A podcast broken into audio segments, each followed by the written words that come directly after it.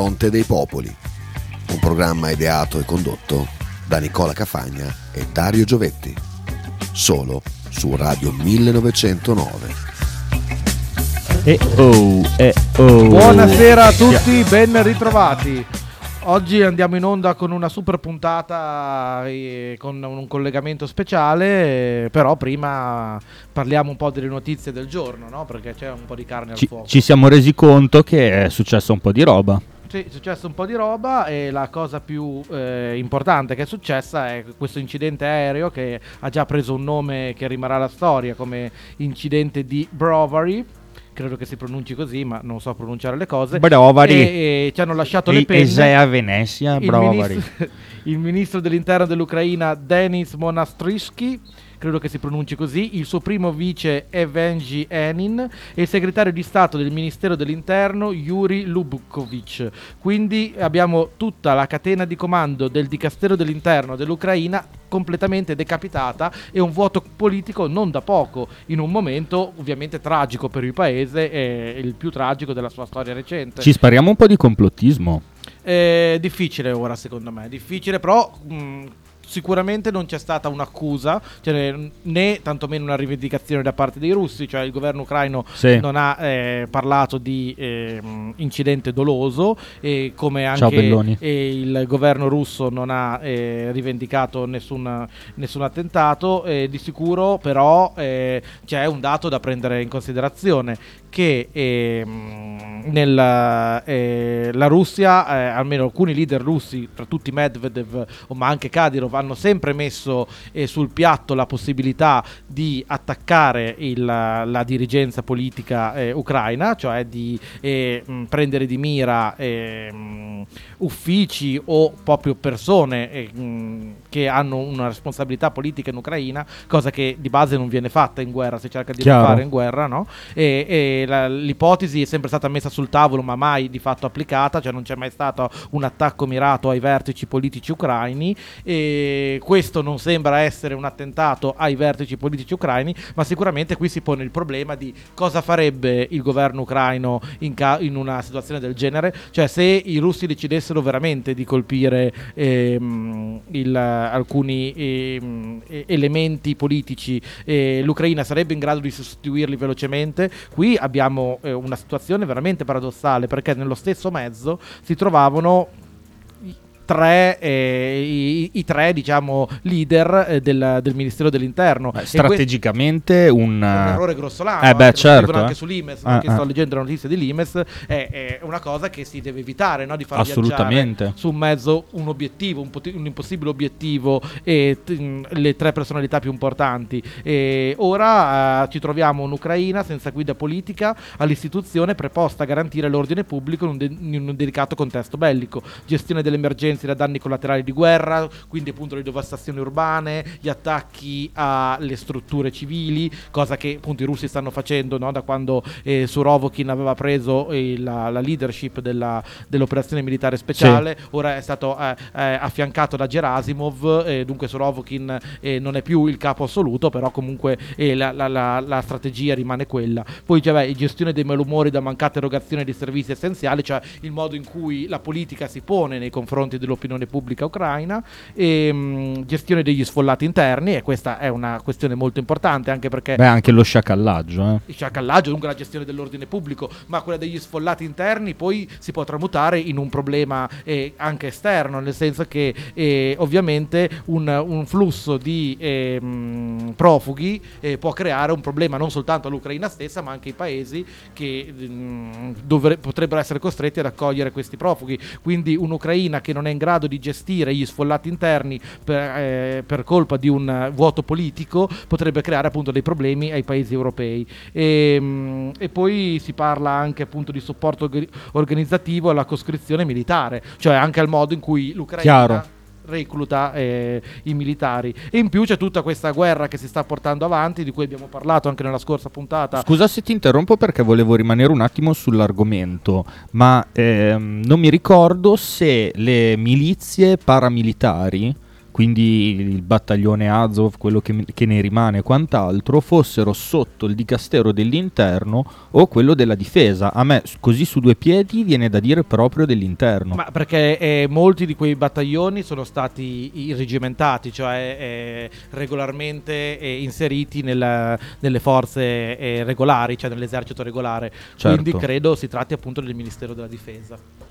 Eh, però sì, poi adesso non so bene come funziona esattamente eh, la, mm, la, catena di comando ucraina. No, vabbè, ho, ho, ragionato solo per analogia perché mh, mm, nella guerra di Jugoslavia le milizie erano sotto il Ministero dell'Interno serbo. Ma delle due credo che il problema, appunto, come c'è scritto anche sull'Imes, sia appunto questa gestione delicata della, della guerra religiosa che c'è adesso in Ucraina, tutte queste perquisizioni e questa di fatto persecuzione no, della, della, degli, del, delle chiese ortodosse che ancora si rifanno al patriarcato di Mosca, che sappiamo no, che c'è stata una, una, stretta repressiva nei confronti di queste chiese che spesso vengono eh, mh, trattate come eh, centri di reclutamento di, resiste- di, resistenza filorussa all'interno dell'Ucraina, cioè o di quinte colonne interne, non dipende dai punti di vista, e, e, e, e questa repressione era gestita direttamente dalla, dal Ministero dell'Interno, Qu- quindi eh, la morte di eh, tre dei, dei tre principali leader della,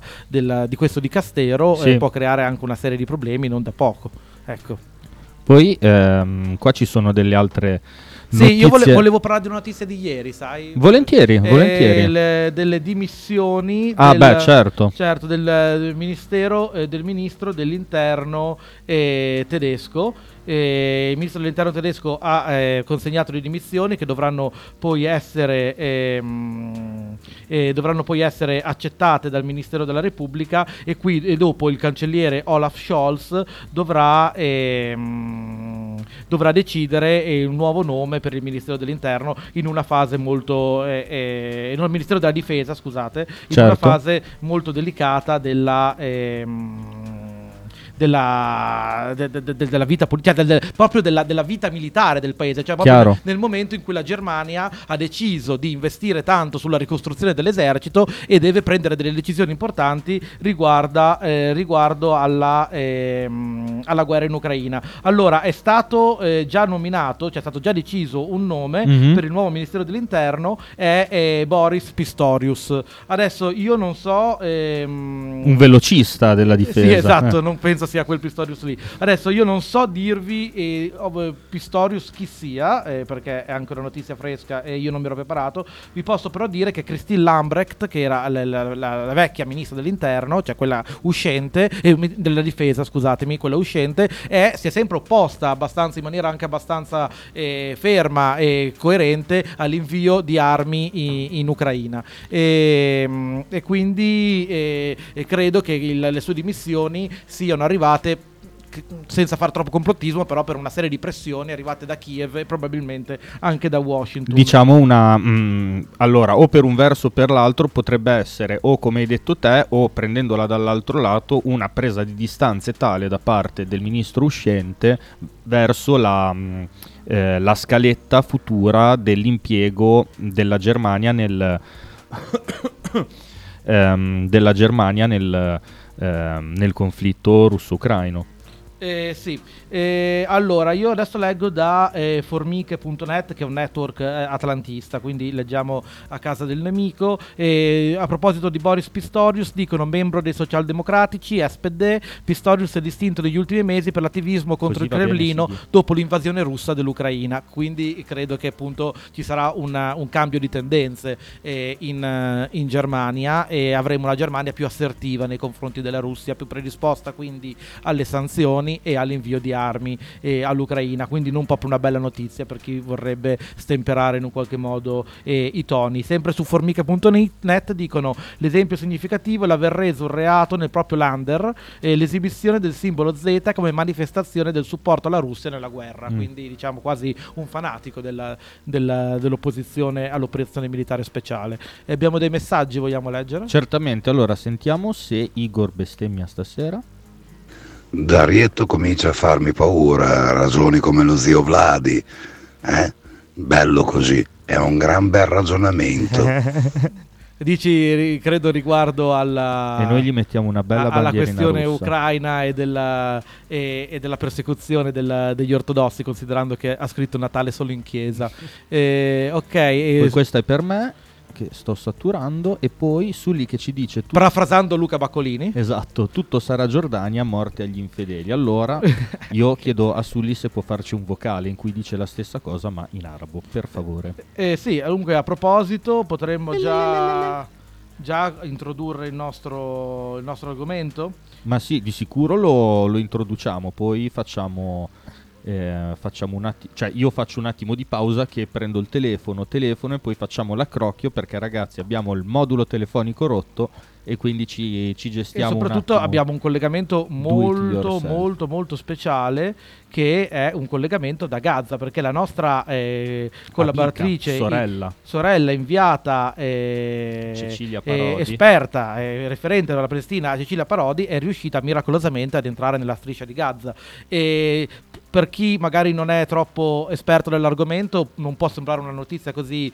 eh, clamorosa ma in realtà è, negli ultimi dieci anni è diventato praticamente impossibile anche per gli stessi politici entrare nella striscia di Gaza è difficilissimo raggiungere quei territori che sono una vera e propria prigione a cielo aperto da cui è interdetto l'ingresso e l'uscita e Cecilia è riuscita sta facendo un ottimo lavoro di sensibilizzazione e di ehm, come si dice cronaca no? di ehm, reportage da, da quelle zone di cui si parla sempre molto poco Certo. e, e oggi come ospite eh, speciale avremo eh, Mary Calvelli, un'italiana che eh, vi- un'attivista italiana che vive a Gaza ed è eh, presidente dell'associazione ACS, Associazione di Cooperazione e Solida- Solidarietà laica e senza scopo di lucro.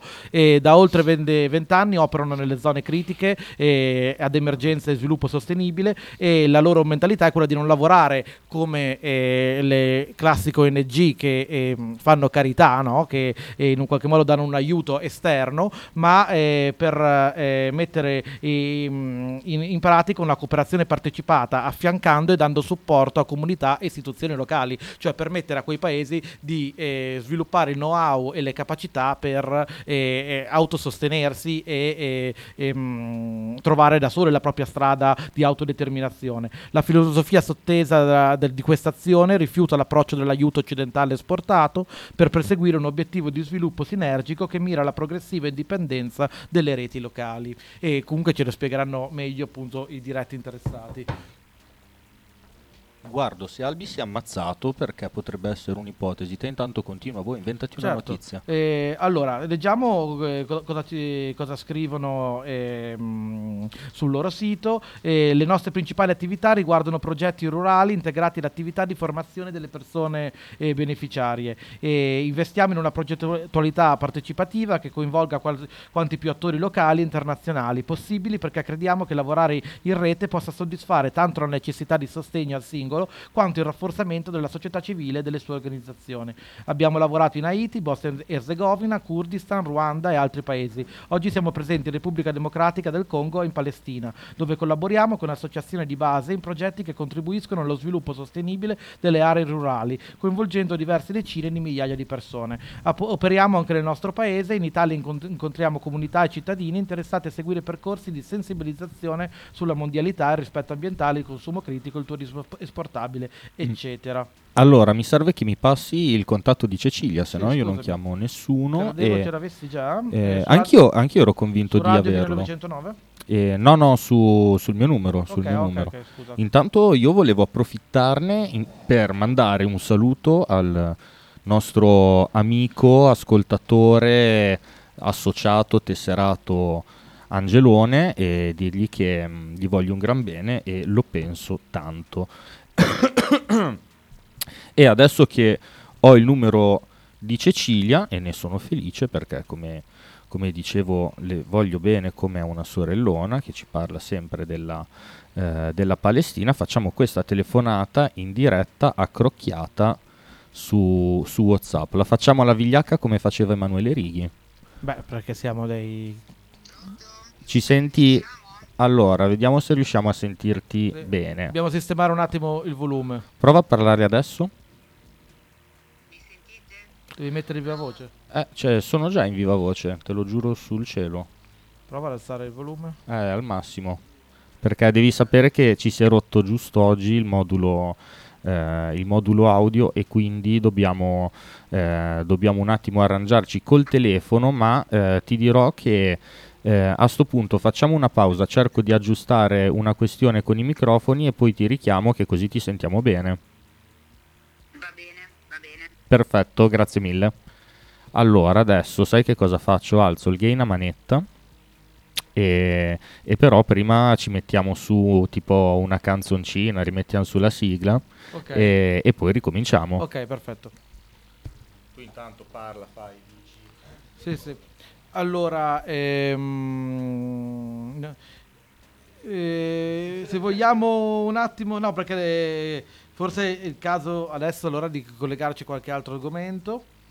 E allora, vediamo quali altre notizie possiamo parlare prima di ricollegarci di nuovo. Preferisci Gaza. ascoltare i Foo Fighters o i Rage Against the Machine? Eh, Rage Against the Machine, dai. Perfetto. Perché che- che Morello ha fatto una canzone con i Maneskin adesso. Esatto, esatto, dai, li pompiamo e poi dopo vediamo di ritornare più belli di prima, Ok, perfetto. se ce lo facciamo.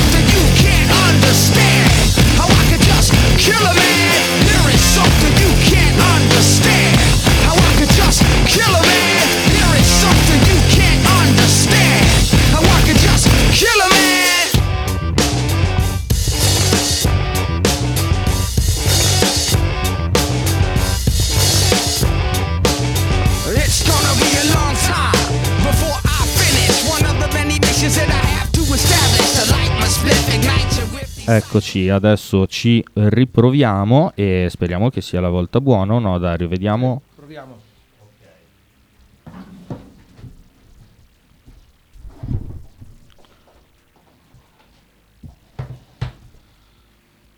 Allora, mi sono rispostato secondo- se ho fatto tutto bene in quel microfono, se parli in quel microfono fai Oh. scoppiare i, eh, i timpani a tutti.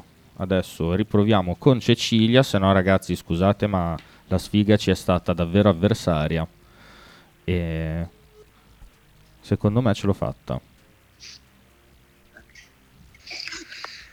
Ragazzi, ciao. Ecco, adesso No, sentiamo, si sente meglio, ok. sentiamo benone, sentiamo benone. Sentite? Sì, sì. Ti sentiamo alla grande e mm, intanto ti volevo ringraziare per questa opportunità che ci offri perché eh, è davvero rara almeno per la nostra trasmissione e volevo, volevo chiederti innanzitutto come, come ti stai trovando tu a Gaza prima di passare il microfono alla nostra ospite di stasera. Io mi sto trovando benissimo, mi sento a casa, mi sembra di vivere qua da vent'anni, sono proprio super felice e rilassata nonostante tutte le difficoltà e le contraddizioni del luogo. che esistono, quindi è inutile, è inutile negarle. Però sono felice, sono proprio felice. È molto bello sentirlo e noi siamo eh, felici per te e prima di eh, di salutarti, poi ovviamente ci risaluteremo alla fine dell'intervista. Eh, ti, volevo, mh, ti, volevo, augurare in bocca al lupo per tutti i progetti che stai portando avanti eh, nei confronti dei bambini, dei giovani palestinesi, perché penso che ehm, nella, nella, squallida hit parade delle vittime loro siano davvero quelli che, eh, che ci hanno rimesso di più in questa, in questa carneficina che è eh, la questione palestinese. Assolutamente sì, l'unica cosa che ti dico è che da qui comunque la percezione che tutto quello che fai è proprio una goccia in un oceano di problemi. Si va avanti, però non, eh, non so come dirti, non, non vedo nulla di, di, eroico in quello che faccio perché è veramente un, un niente la situazione. Però vabbè, meglio poco che nulla. Assolutamente, eh, ti dirò che invece che, invece che la, la, goccia di cui parli è molto importante e ti ringrazio di nuovo, adesso introduciamo la nostra ospite di stasera. Super ospite, ciao ragazzi, ciao Nicola. Ciao, ciao Cecilia. Ciao, ciao, sono Mary del, del Centro Italiano di Scambi Culturali e Vittorio Arrigoni che ha sede qui a Gaza eh, dalla sua uccisione fino ad oggi. Beh, ci puoi parlare un attimo di, a questo punto eh, del nome che ci hai accennato? Perché non è scontato che tutti di... conoscano la storia. La storia di Vittorio Arrigoni. È esatto. Un, eh, è un un volontario che è stato qua nel periodo dal 2008 fino al 2011 quando appunto è stato rapito e, e, e poi ucciso da un gruppo, da una cellula, eh, come dicono, impazzita di salafiti eh, qui dentro la striscia di Gaza. E, e lui veniva, è venuto qua la prima volta appunto nel 2008 con la prima eh, flottiglia la prima possibilità e unica e ultima possibilità di venire via nave, via mare eh, per rompere l'assedio della striscia di Gaza. Gaza, come sapete, ormai è sotto assedio da 15 anni, da quando c'è il, eh, il governo de facto di Hamas è completamente chiusa in tutti i suoi confini, eh, via terra, nord, sud, Egitto, Israele e, e, e via mare chiaramente. E Vittorio eh, insieme a una larga delegazione venne a portare degli aiuti, via mare riuscì ad entrare all'epoca appunto con questa, con questa nave e, e, però appunto dopodiché non si è mai più potuti entrare. Ricordo che eh, appunto eh, il mare che dovrebbe essere eh, anche una parte, diciamo, interna- una parte palestinese fino a un tot di miglia secondo gli accordi, ma eh, anche acque internazionali non sono assolutamente navigabili da parte di nessuno, quindi nessuno può entrare neanche lì. Ci sono, cioè la marina israeliana proprio oggi anche hanno continuato, continuano tutti i giorni a far fuoco sulle imbarcazioni dei dei palestinesi che vanno a pescare, qui ci sono i pescatori, di fatto l'economia è basata sulla pesca e sull'agricoltura. Eh, per forza di cose. Sì. Beh, comunque nel 2011 venne rapito da questo gruppo di, di, di, di salafiti criminali e richiedendo oltretutto il riscatto de, di liberazione di, un, eh, di, uno stesso della loro cellula che era incarcerato da, da Hamas eh, nella striscia di Gaza. E, e però purtroppo successe che a, a seguito della, del suo rapimento insomma, venne ucciso immediatamente. Quindi questa è la tristissima storia de, di Vittorio Arrigoni, ormai sono passati oltre dieci anni. E, e quindi eh, vabbè, abbiamo comunque aperto eh, questo centro di scambi culturali eh, pro- a, a, suo nome proprio per ricordare, far ricordare, tenere viva la memoria di questo, questo atto, di questo Secondo fatto. me ti senti anche se non stai troppo vicino. Beh, stiamo facendo un accrocchio che ciao, non te lo racconto Sì, neanche. eh, volevo chiedere eh, mh, qual è- le- quali sono le principali attività della vostra organizzazione, come di fatto agite nel territorio. Ma le- vabbè, a parte che siamo anche una ONG, una delle tante ONG che operano nel territorio palestinese, nei territori palestinesi occupati sia in Cisgiordania che qui a Gaza.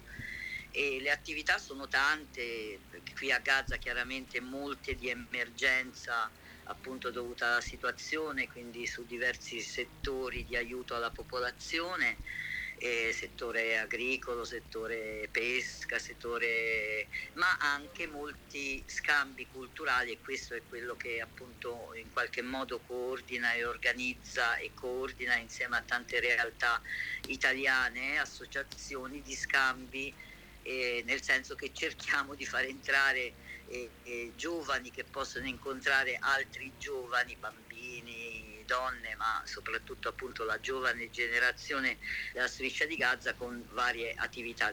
In genere i progetti eh, di emergenza qui non riguardano quasi mai le attività, eh, non prendono quasi mai in considerazione le attività dei giovani, diciamo i giovani in quanto eh, così, abitanti di questo territorio che, ai, ai quali viene negata eh, diciamo, il, il futuro, nascono qui dentro e muoiono qui dentro perché eh, per il momento non c'è possibilità di, di movimento, nel senso che non possono uscire, non possono attraversare le frontiere se non hanno dei visti, degli inviti particolari, dei visti particolari. Quindi insomma, si parla della, maggior- della maggioranza della popolazione, visto che la maggioranza è appunto eh, giovanile. E, mh, in genere facciamo queste attività di scambio dove dall'Italia vengono molti ragazzi e ragazze a, a fare attività di, di ogni genere, dal circo a- allo sport in genere e, e vari altri progetti culturali. L'ultimo è stato è stata questa performance eh, teatrale eh, organizzata da studenti italiani e studenti palestinesi qui della striscia. Hanno portato in scena l'Odissea, una metafora del diritto al ritorno eh, per i palestinesi. E eh, beh, queste più o meno sono, oddio, le cose sono veramente tante in effetti, sono appunto, però eh, prendono più che altro questa sfera eh, giovanile, insomma, in questo senso. Io volevo chiederti anche una domanda più, più politica. Come è cambiata la striscia di Gaza dal 2006 a oggi, da quando cioè governa Hamas? E come è cambiata? Ci sono i cambiamenti, sono stati tantissimi di fatto. E, e- e in- intanto eh, la chiusura è, è stata molto più forte rispetto agli anni precedenti, anche se comunque l'occupazione eh, cioè, ha sempre tenuto abbastanza isolata la striscia di Gaza, abbastanza controllata eh, in tutti i suoi confini, però dal, 2000 eh, dal 2006 a oggi, appunto ripeto, le frontiere eh, sono state se- quasi sempre chiuse, soltanto nell'ultimo anno si può dire, ecco, in questo ultimo anno eh, hanno aperto un po' più frequentemente tra dopo vari, eh, eh, vari, vari attacchi militari innanzitutto e poi che, che sono dove hanno seguito dei- dei- degli accordi particolari per l'apertura quantomeno per i palestinesi verso, eh, verso l'Egitto, verso il confine de- dell'Egitto. Però chiaramente tutto questo non riguarda tutta la popolazione, eh, riguarda sempre appunto chi è fortunato e può avere un visto per uscire da qua dentro oppure eh, qualcosa di lavoro, però insomma comunque non è non è un movimento diciamo lì, cioè non, è, non c'è la possibilità di muoversi liberamente anche in questa frontiera.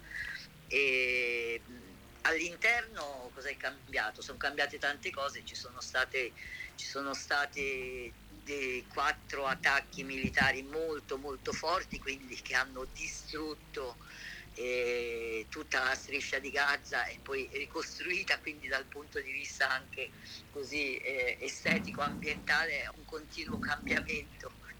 E, e, poi chiaramente soprattutto insomma, tutte le uccisioni che si sono verificate durante questi attacchi che eh, hanno sicuramente annientato eh, di parecchio la popolazione, nel senso che eh, no, non trovi eh, fami- famiglie che in qualche modo riescono eh, a sopportare il disagio eh, anche psicologico, no? sempre certo. la continua paura eh, di avere di una bomba che ti cade in testa, perché poi di fatto di questo si tratta, qui dentro eh, agiscono in questo modo, ti attaccano dal cielo con i bombardamenti quando meno te l'aspetti, quindi eh, questa è un po' la situazione così che, che in questi anni eh, è stato diciamo, diciamo, il motivo principale de, del... Ne parlavamo de, anche con Cecilia.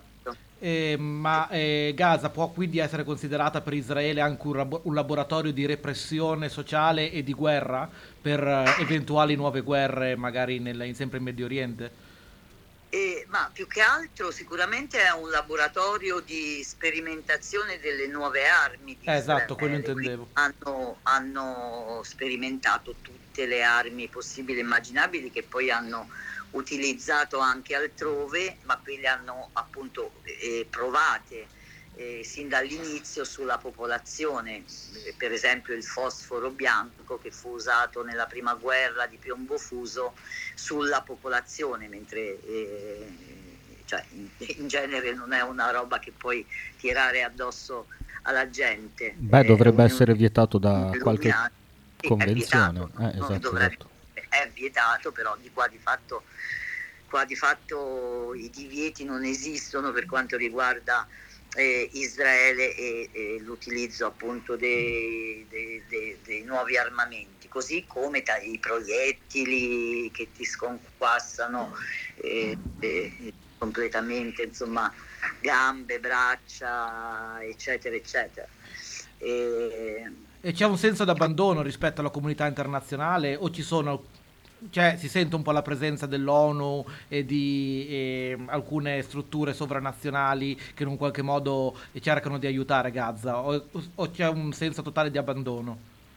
Ma qui le Nazioni Unite sono presenti chiaramente sin da, da 75 anni, da, da, da quando eh, i profughi che abitavano in, eh, in, terra di Palestina, che poi è diventato nel 1948 la terra di Israele, lo Stato di Israele, e da qui, qui eh, tutti quelli fuggiti dai loro villaggi che poi stanno a pochi chilometri qui dalla striscia di Gaza, così come nel resto dei territori palestinesi, e, e l'ONU è presente, è presente da 75 anni. c'è la presenza, sono quasi tutti profughi, Gaza ha l'80% della popolazione che è proveniente appunto da eh, uno status di profughi. Diciamo che eh, la Palestina in questo senso è, è l'unica situazione al mondo dove eh, esiste il, eh, lo status di profuga di profugo all'interno della propria terra, del proprio paese, e, appunto per così lungo tempo. E, certo ci sono, ci, le, ci sono le Nazioni Unite e danno gli aiuti che, che appunto possono dare alla popolazione, però chiaramente l'aiuto ormai non serve più perché eh, alla popolazione non puoi continuare a dare il riso, il latte e il, eh, e lo, e il pane, insomma, e basta, e poi non dare nient'altro, nessun'altra prospettiva futura e soprattutto insomma, per quanto riguarda i diritti umani. Almeno quelli. Dal punto di vista della repressione in particolare, eh, certo qui eh, vabbè, eh, quando ci sono gli attacchi militari è più repressione di così, quella è guerra, anche se non è combattuta allo stesso eh, con le stesse modalità dall'altra parte, da questa parte, e, e quella si tratta di guerra. La repressione più forte direi che comunque viene eh, attuata invece nella Cisgiordania, soprattutto in, questo, in quest'ultimo periodo con il nuovo governo eh, super di destra, israeliano, razzista, omofobo, eh, eccetera, eccetera, dove eh, appunto ormai da quando si è, si è, instaurato, insomma qualche mese fa, dopo diverse elezioni che si sono realizzate nello Stato di Israele in questi ultimi tre anni, e sono arrivati appunto a questo governo che sta veramente facendo una pulizia etnica molto molto accurata, ancora più accurata di quella precedente. Tra l'altro si sta e... aprendo una nuova crisi molto pericolosa eh, attorno alla spianata delle moschee. Sì, eh, quello sì, perché hanno in mente di fare no, la nuova destra, ha, ha, ha, proprio promesso di riuscire a chiudere la moschea di Al-Aqsa. Insomma, che Sarebbe una cosa gravissima dal punto di vista storico, culturale, religioso è religioso, certo gravissimo, per ritirare su il Tempio di Salomone, quindi un luogo per la preghiera ebraica dentro quella moschea. Certo sarà un disastro, ancora nessuno osa immaginare che cosa possa succedere, però queste sono state le promesse elettorali di questo, eh, di questo nuovo governo appunto che ha queste intenzioni e che è riuscito ad andare al governo grazie all'aiuto di Netanyahu no? che ha ripreso il potere nonostante insomma sia un soggetto molto molto discusso tant'è che eh, è proprio di questi giorni eh, sono proprio di questi giorni molte molte manifestazioni in, eh, in Israele a Tel Aviv ovunque da tutte le parti in realtà eh, che chiedono le dimissioni di questo governo in toto. E sarebbe l'ennesima crisi politica di Israele nell'ultimo anno, tra l'altro, che un paese che è, è, sta attraversando un momento di grandissima instabilità interna. Allora, volevo farti una domanda di politica internazionale, eh, perché in questi giorni eh, abbiamo, eh, assistiamo a un ehm, salto di qualità nel processo di integrazione tra paesi arabi, diciamo della, della parte più filoamericana, Emirati Arabi, Arabia Saudita, eccetera, con Israele. Eh, ci sono gli accordi di Abramo, anche la Giordania e l'Egitto partecipano, quindi abbiamo una riappacificazione di Israele con alcuni paesi arabi della, della parte più filo occidentale eh, che ovviamente eh, porterà, immagino, a un ulteriore isolamento della Palestina. E ora la Palestina, adesso come adesso, ha degli amici a livello internazionale, penso all'Iran, al Libano, alla Siria, o si sente eh, distante e isolata anche da questi? Ma no, magari non si sente neanche distante, però dobbiamo considerare che sia l'Iran che la Siria, che tutto il resto, insomma, non è che godono di una eh, situazione così, eh, compreso il Libano, non è che godono di una situazione così eh, in ascesa. Eh sì, in ascesa, ecco, diciamo, anzi, stanno probabilmente ancora peggio di come stanno qua dentro i Gazawi. Da ah, però. Quanto riguarda eh beh certo, la Siria, insomma, per vedere come stanno e quanti profughi ci sono e che cosa hanno all'interno, e, e, il Libano stesso. E, ehm, per quanto riguarda gli altri paesi arabi che menzionavi prima, la Giordania e l'Egitto, hanno sempre avuto gli accordi con eh, Israele. Sì, però prima li tenevano più nascosti all'opinione pubblica. Con gli accordi di Abramo. Gli accordi di Abramo soprattutto eh, così so, sono stati gli accordi che ha fatto Trump in qualche modo, ma più che altro per aprire anche agli altri paesi del Golfo. E, tant'è che appunto eh, gli Emirati, gli Emirati Arabi, il Qatar, il Qatar che oltretutto è l'unico presente qui dentro la striscia di Gaza in ogni caso, nonostante mm. abbia accordi anche con Israele. E, e, tutti gli altri paesi, voglio dire, hanno sempre avuto, tranne appunto il Libano e la Siria e l'Iran, hanno sempre avuto accordi con Israele su, sia eh, eh, nei confini che economici, eccetera, eccetera. Quindi eh, niente di nuovo da quel punto di vista. Ecco, ora bisognerà vedere se eh, si attua questa eh, loro eh, ambizione di, ripre- di, prendersi la spianata delle moschee, che cosa diranno appunto questi paesi, perché comunque sono paesi eh, dove il, la, la, parte religiosa, quantomeno quella moschea, quella spianata delle moschee, è assolutamente eh, importante anche per loro. Beh, in effetti bisogna vedere che cosa cambierà. Sarebbe la scintilla delle scintille per quello che riguarda una guerra religiosa, comunque eh, abbattere un tempio di, mm, di, una fede per costruircene sopra uno di una fede diversa, cioè penso che sia un caso da manuale o no? Eh sì, direi di sì. E...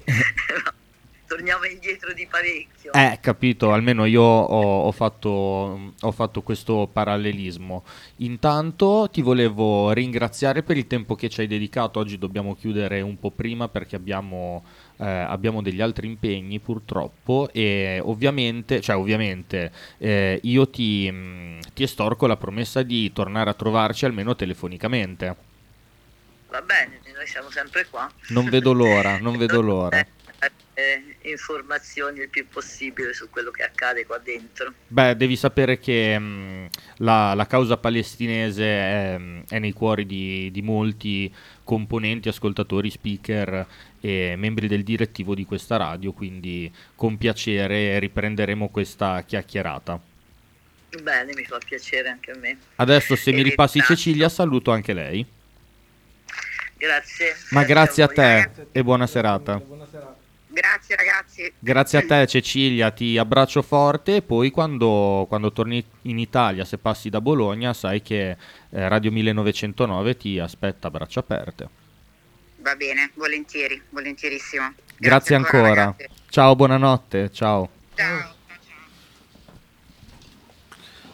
Ok. Eccoci qua, adesso okay. shifto di nuovo. Allora sì, abbiamo avuto... Eh, combattere con alcuni problemi tecnici, ma direi che sono eh, siamo riusciti a risolvere. Eh, abbiamo affrontato un argomento. Alla fine ne siamo usciti alla grande, dai. Sì, mm, l'argomento trattato ovviamente è un argomento di una gravità abbastanza forte. Abbiamo avuto questo diciamo, privilegio di poterci connettere direttamente da Gaza di chi la situazione la sta vivendo in questo momento sul posto e ne siamo molto lieti. Assolutamente. E mh, mm, siamo in debito con uh, Sully e Igor di almeno tre vocali e quindi iniziamo con Sully che speriamo che abbia esaudito la mia, la mia, se, ciao, la mia, de- la mia richiesta di dedica. Walla Mafi Akbar Mullah e Mullah Abu Giovetti. Grande Sulli. Chissà che cosa ha detto e comunque ce lo auguriamo tutti. E poi per quello che riguarda Igor, secondo te la bestemmia dov'è? Qua o qua? Nel, il 6, il 6 il Ok, numero, eh sì, in effetti per, per ultimo. Diavolo, però, però, a quest'ora, dai, secondo me Igor è, è, è ancora sobrio. Ha ancora qualche, qualche freno inibitore. Vediamo. Il primo, dai. Quel bastardo di Netanyahu mette le, le, le, mani dappertutto, anche il modulo audio fa saltare, bastardo. Ha ragione. In effetti è stato il Mossad. Stato il Mossad. E uno... Palestina libera. Sempre. E Dio sia sempre lodato. Oh! Siamo riusciti, perfetto. Sovverte il pronostico, Igor. Complimenti. Questa, questa se, se, fosse stata quotata avrebbe fatto ricco qualcuno, assolutamente. Sicuro. E allora, Benone, Dario, mentre io carico la sigla ti volevo dire che come al solito quando si parla di Palestina eh, si apre la finestra, penso, sulla mh, mm, pagina più buia della, eh, della, modernità, del dopoguerra, almeno per quello che mi riguarda, perché eh, io penso che un, um, un inferno in terra per un tempo così prolungato, almeno dal dopoguerra, non, non ci sia mai stato e, sì, probabilmente così. E questo è... A me ha fatto molto impressione, fa molto impressione vedere le foto che mi manda e posta Cecilia da Gaza, perché si vede che Gaza, cioè uno magari se l'immagina come una baraccopoli, no?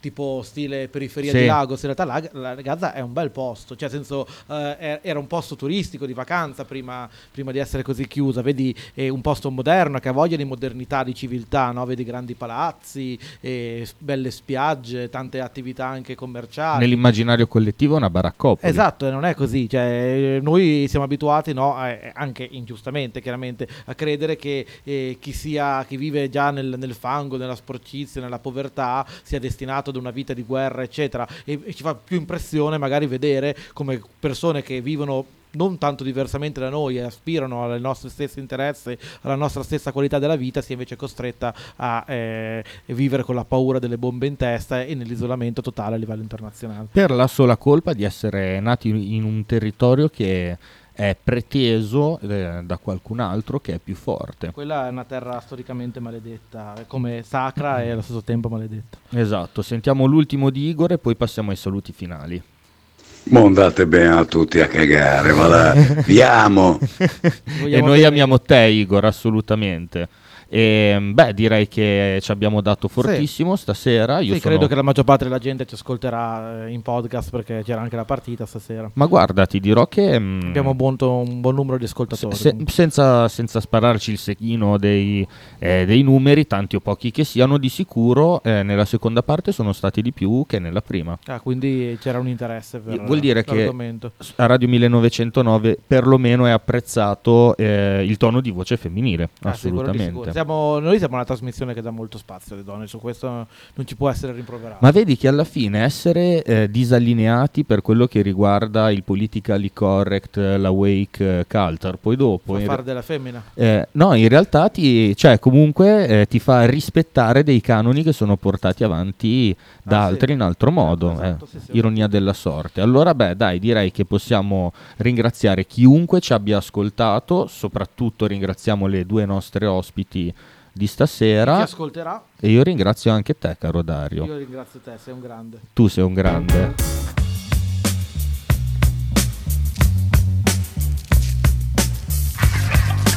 Fronte dei Popoli, un programma ideato e condotto da Nicola Cafagna e Dario Giovetti, solo su Radio 1909.